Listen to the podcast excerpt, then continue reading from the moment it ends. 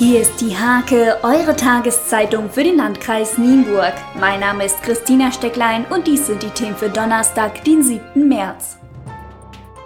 Viele freiwillige Feuerwehren haben Nachwuchssorgen. In Nienburg ist die Lage zwar noch nicht so dramatisch, dennoch will die Stadt den Anfängen wehren und die Feuerwehr fördern. Passieren soll das jetzt mit Hilfe einer neuen Richtlinie. Darin sind unter anderem Prämien für verdiente Feuerwehrmitglieder und solche, die hohen Belastungen ausgesetzt sind, vorgesehen.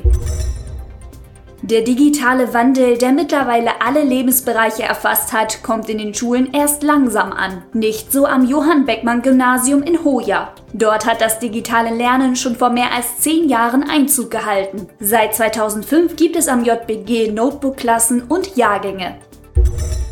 Die Nachfrage nach Gitte Henning war so groß, dass sich der Heimatverein Scheunenviertel Esdorf entschlossen hat, ein Zusatzkonzert anzubieten. Gitte tritt mit ihrer Band jetzt nicht nur am 10. August um 20 Uhr auf, sondern zusätzlich am 11. August um 18 Uhr. Für dieses Konzert gibt es noch ein Restkontingent Karten, allerdings erst ab dem 15. März und ausschließlich in der Hage Geschäftsstelle in der Langen Straße in Nienburg.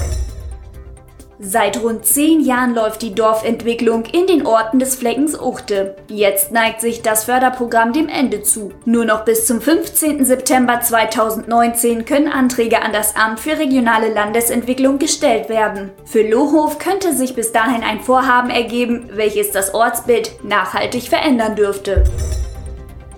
Das kreative Denkvermögen und die feinmotorischen Fähigkeiten sollen angesprochen und gefördert werden. Das Erlernen von Elektronik ist zentraler Punkt. Die Makloer Jugend- und Modelleisenbahngruppe Emma besteht seit fünf Jahren und lädt zum Tag der offenen Tür am 10. April. Vorbeischauen können interessierte Mädchen und Jungen bereits jetzt immer freitags.